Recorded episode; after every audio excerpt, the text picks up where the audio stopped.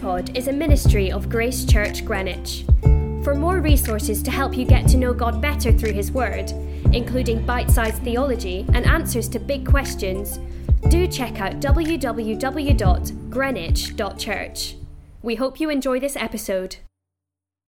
Welcome to Grace Pod, and we're on top of Mount Sinai. But Andrew, do you want to remind us how we got here?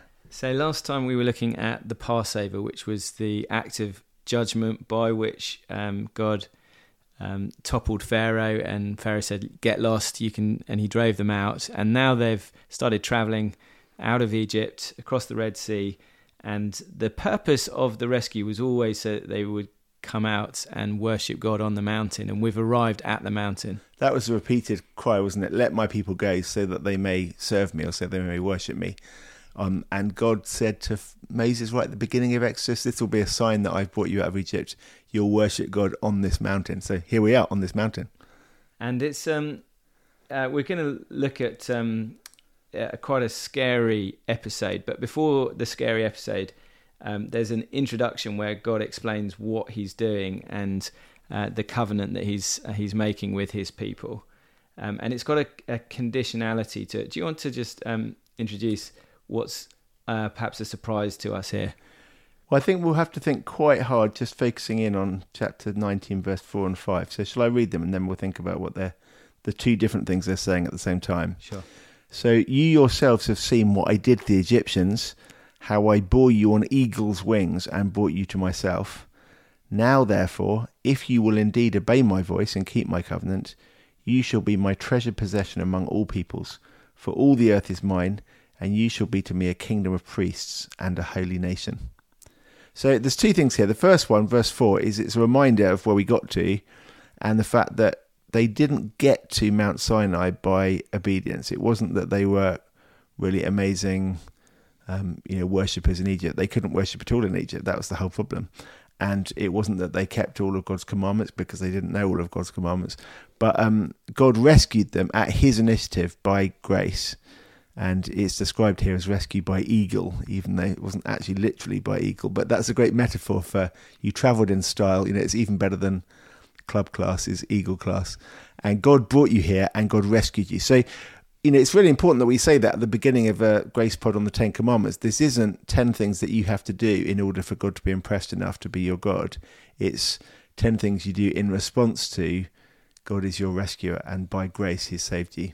Somebody was um, preaching on this a while back, and he was saying uh, when he got married, uh, one of the first things that had to change in his life was no cutting of oranges in the house because his wife just couldn't tolerate it.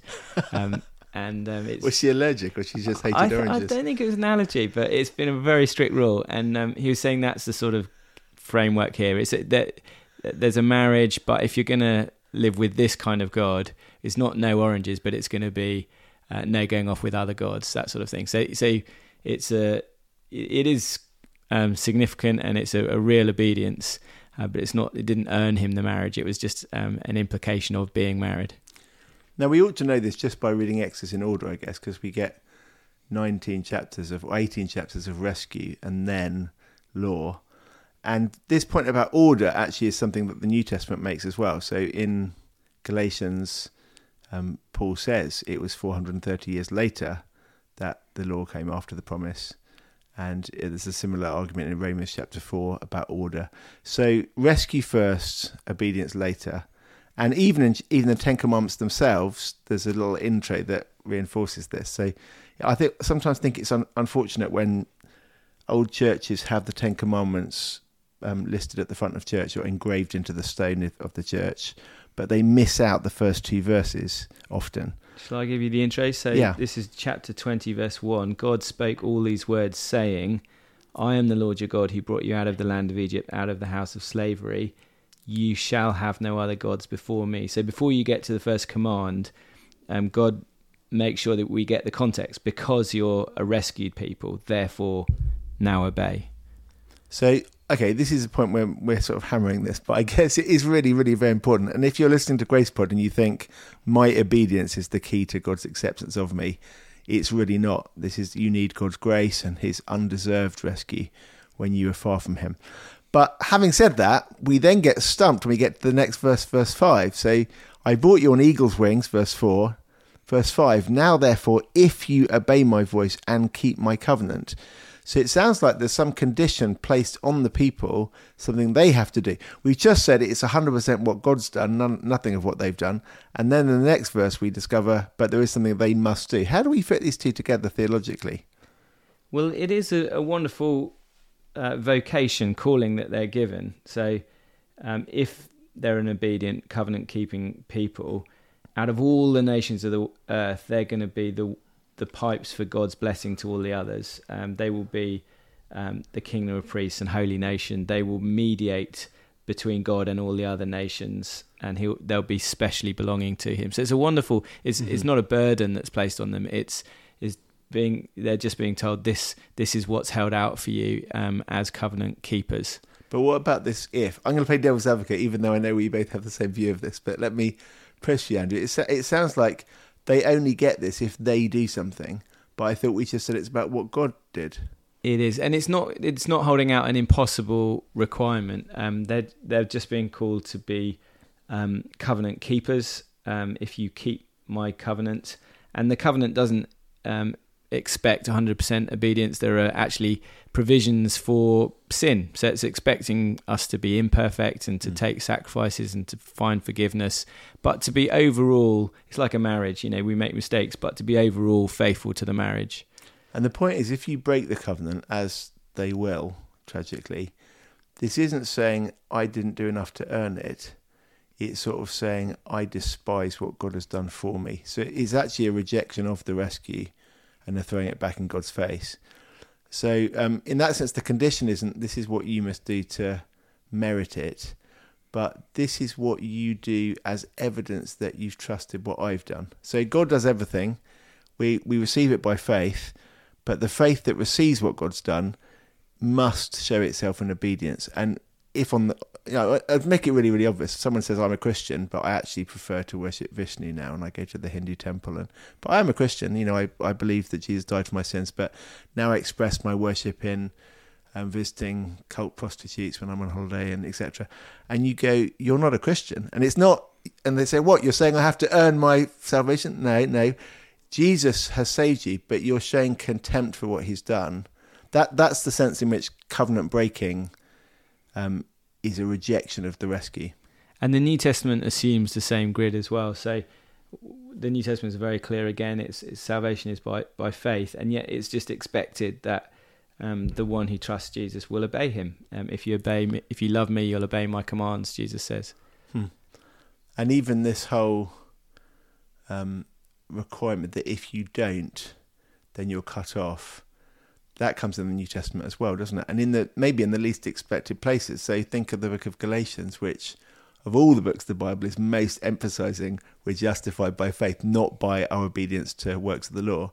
But then even in Galatians, Paul says, I warn you, as I did before, that those who live in a immoral, covenant breaking way persistently. He's not saying you mustn't ever sin as a Christian and then if you do you're out. But if there's a pattern of rejection of God's rule and His law, it just ends up looking like you're not a Christian. And there's quite a few motivators for our obedience. In fact, lots and lots of them related to increased intimacy with God, increased fruitfulness, etc. And the one that's laboured here is there really is a great privilege in being this kind of people who who mediates God's blessing to others. And and I think we can harness that in our own lives and um, to motivate us to obedience ourselves. We want to be the ones who can bless others. So basically, let's keep together these two things God's grace, absolutely uh, the only uh, grounds of our salvation, and yet the necessity of faithful obedience or faith that proves itself in obedience. Um, verse 4 and verse 5. Okay, well, let, let's. That's the sort of intro in the chapter. And then we come to Mount Sinai and we discover it's very frightening and actually about as frightening as possible. I mean, if you were to think of, I, I always imagine God's making the movie and he decides, you know, what, what lighting shall I have? And he goes, uh, how about darkness? Yeah, because that's the most frightening lightning. And what should we look for for the film score? Um, maybe a string quartet. God says, no, a trumpet, please. Um, getting louder and louder because that's the most frightening musical accompaniment. And what special effects should we have? Uh, all of them. You know, lightning, earthquakes, um, the whole thing, uh, uh, smoke. Yeah, it's just God's thrown everything at this to make it pretty much the most frightening moment of the Bible so far.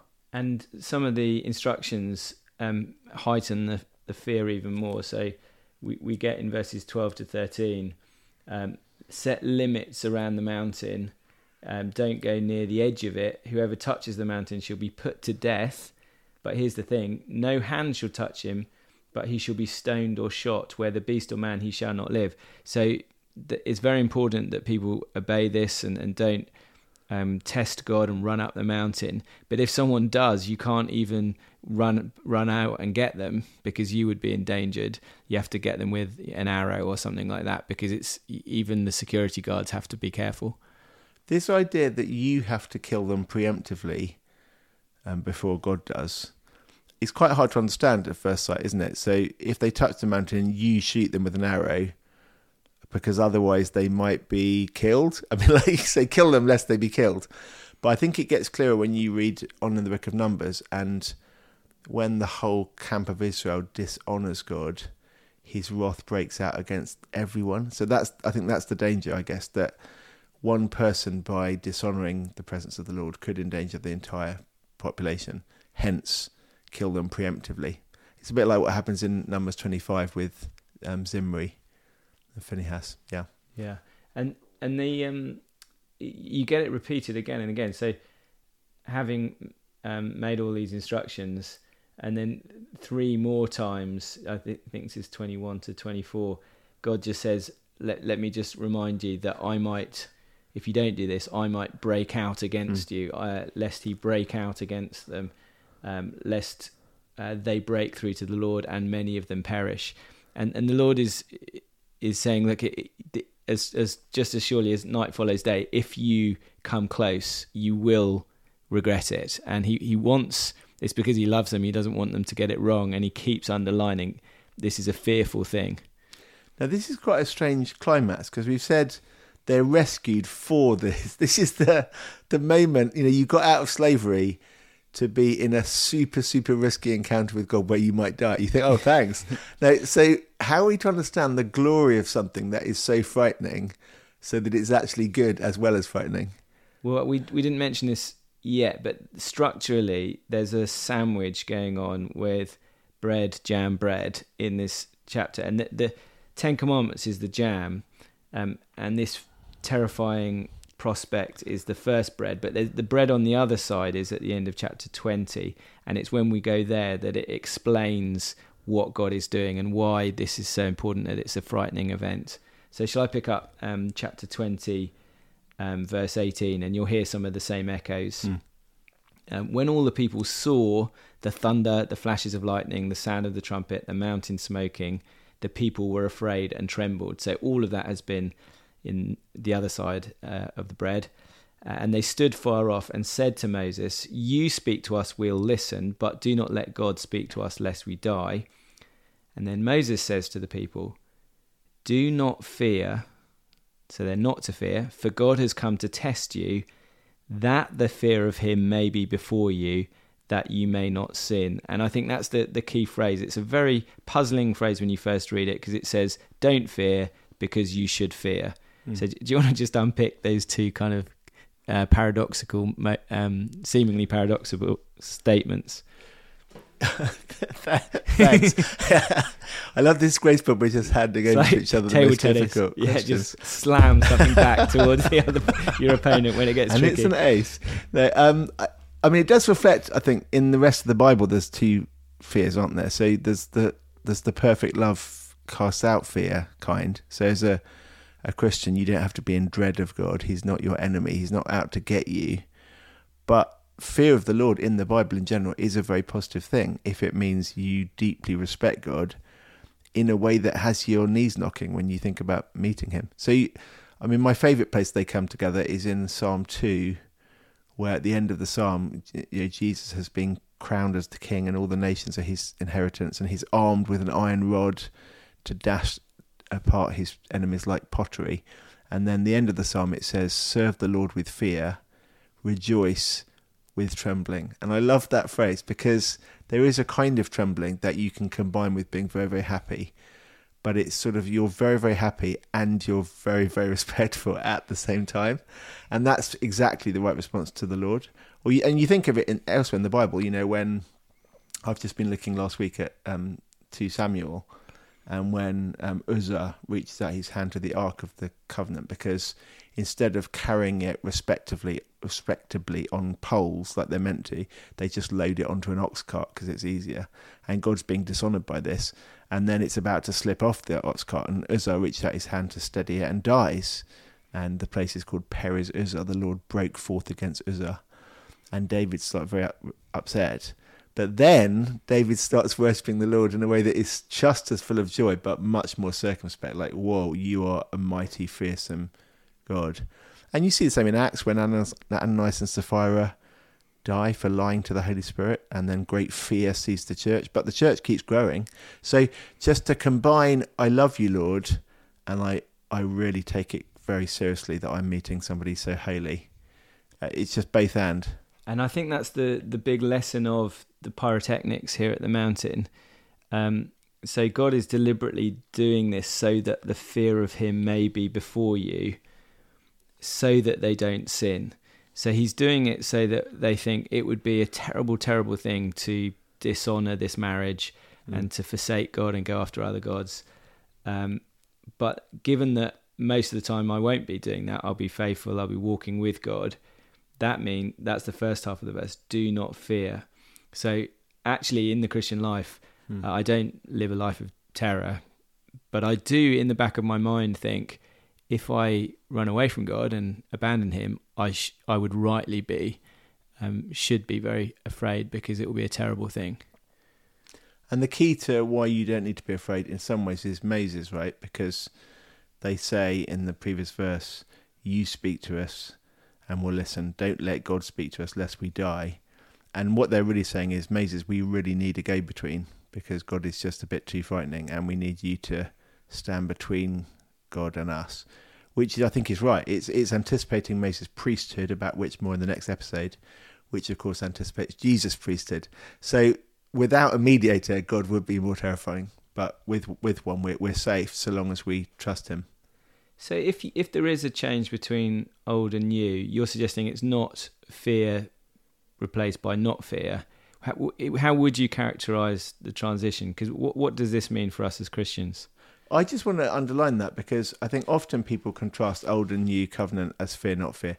And there's a couple of places in the New Testament where this passage is referenced, and they're both just as frightening. So Hebrews 12 is, is a key one. It's actually talking about Sinai. It says, You haven't come to Mount Sinai, boo, frightening, horrible mountain, but you've come to Mount Zion. Hooray, lovely mountain. But then when you read it closely, you find out Mount Zion is just as frightening as Mount um, Sinai, and in fact the stakes are higher. So instead of um, God warning you from earth, he says, much less will we escape if we reject him who warned us from heaven. The stakes have gone up. And instead of just there being fire on the mountain in Exodus, and God himself is the fire in Hebrews. So, yes, there's a contrast Mount Zion, Mount, Mount Sinai, Mount Zion, but it's not a contra- contrast from the frightening to the casual. It's a, from the frightening to the raised stakes. And the other one's 1 Peter. You got that? Uh, yes. So in in 1 Peter, um, were you thinking about the um, the call to obedience and fear? So um, in chapter 1, um, conduct yourselves with fear throughout the time of your exile. So he's he's talking now to new uh, covenant believers, and he's saying um, there's lots of language about Sinai. You shall be holy, for I am holy. And he's saying this is a point of continuity, just as they had to um, be holy and fear God. That's the same with you. And then he ties it in there, doesn't he? Even to the you've just been ransomed by the blood of a lamb. So even the whole trajectory of Exodus from saved by blood, now fear the Lord, you get that same argument all the way through in one Peter. Yeah. So, but I'm, I think I'm basically saying it just works the same in the new covenant except instead of Moses, we have Jesus as our mediator. But God is just as terrifying. But we can love him and be just as close to him because he's a God that loves us and has saved us, but don't take him lightly. Hey, I've just looked at the time, Andrew, and we have almost no time to talk about the actual Ten Commandments themselves. Which, I mean, in a way, it's impossible to do, isn't it? We we actually did. If you're a regular listener to Grace Pod, we did a ten part series, which seems the right number of episodes really for 10, 10 words. Uh, 10 episodes. So do listen to those. But I think Andy's got just a little couple of things to say by way of looking at the whole of the Ten Commandments in the round. Yeah, so when you plug the Ten Commandments and you get them off the, the wall of the church and actually put them in Exodus, one of the things that jumps out is um, Exodus has been all about, um, as we saw last time, God revealing, I am the Lord, and what kind of a God Yahweh is. And so it's no surprise that um, uh, when you read the commandments, for example, the second one, do not make for yourself a carved image and then the reason they're not to serve them or bow down to them is because of something about God. God is revealing himself as a jealous God. And uh, just as a jealous husband, he won't um, want his bride going after others. And so, or, or the fourth commandment, remember the Sabbath day to keep it holy. Why? Well, because God rested on the seventh day. So a little bit hmm. like, you know, um, the, the, the preacher, he said, my wife doesn't like oranges, so I've got to change um, the, the, Christian, if they're going to walk with this God, uh, well, he's a jealous God, and therefore you'll just worship him alone. He's a rest taking God, so you'll want to take a rest on this uh, one day of the week. Mm.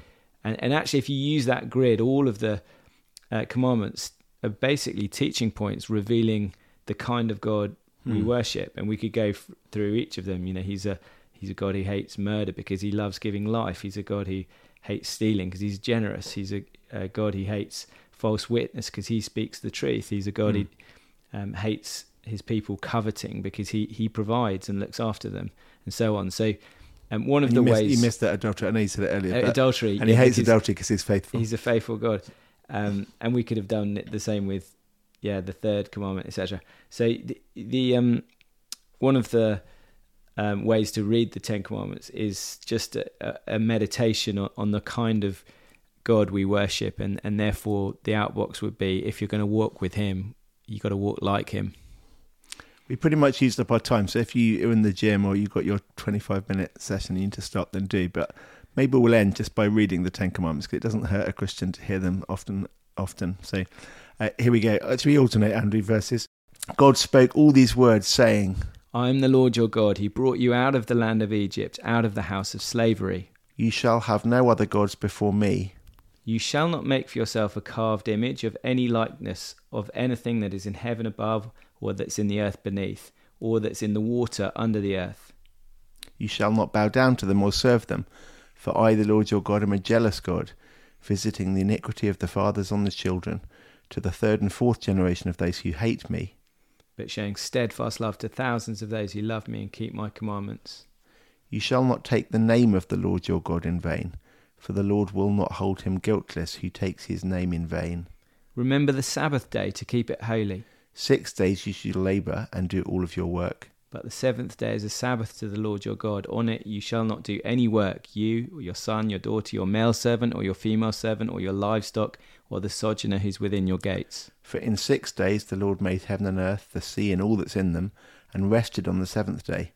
Therefore the Lord blessed the Sabbath day and made it holy. Honour your father and your mother, that your days may be long in the land that the Lord your God is giving you. You shall not murder. You shall not commit adultery. You shall not steal. You shall not bear false witness against your neighbour.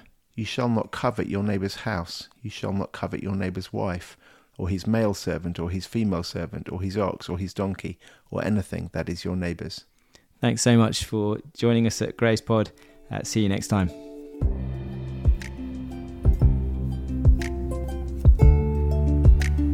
Thank you for listening to GracePod. For more information about Grace Church Greenwich, visit www.greenwich.church.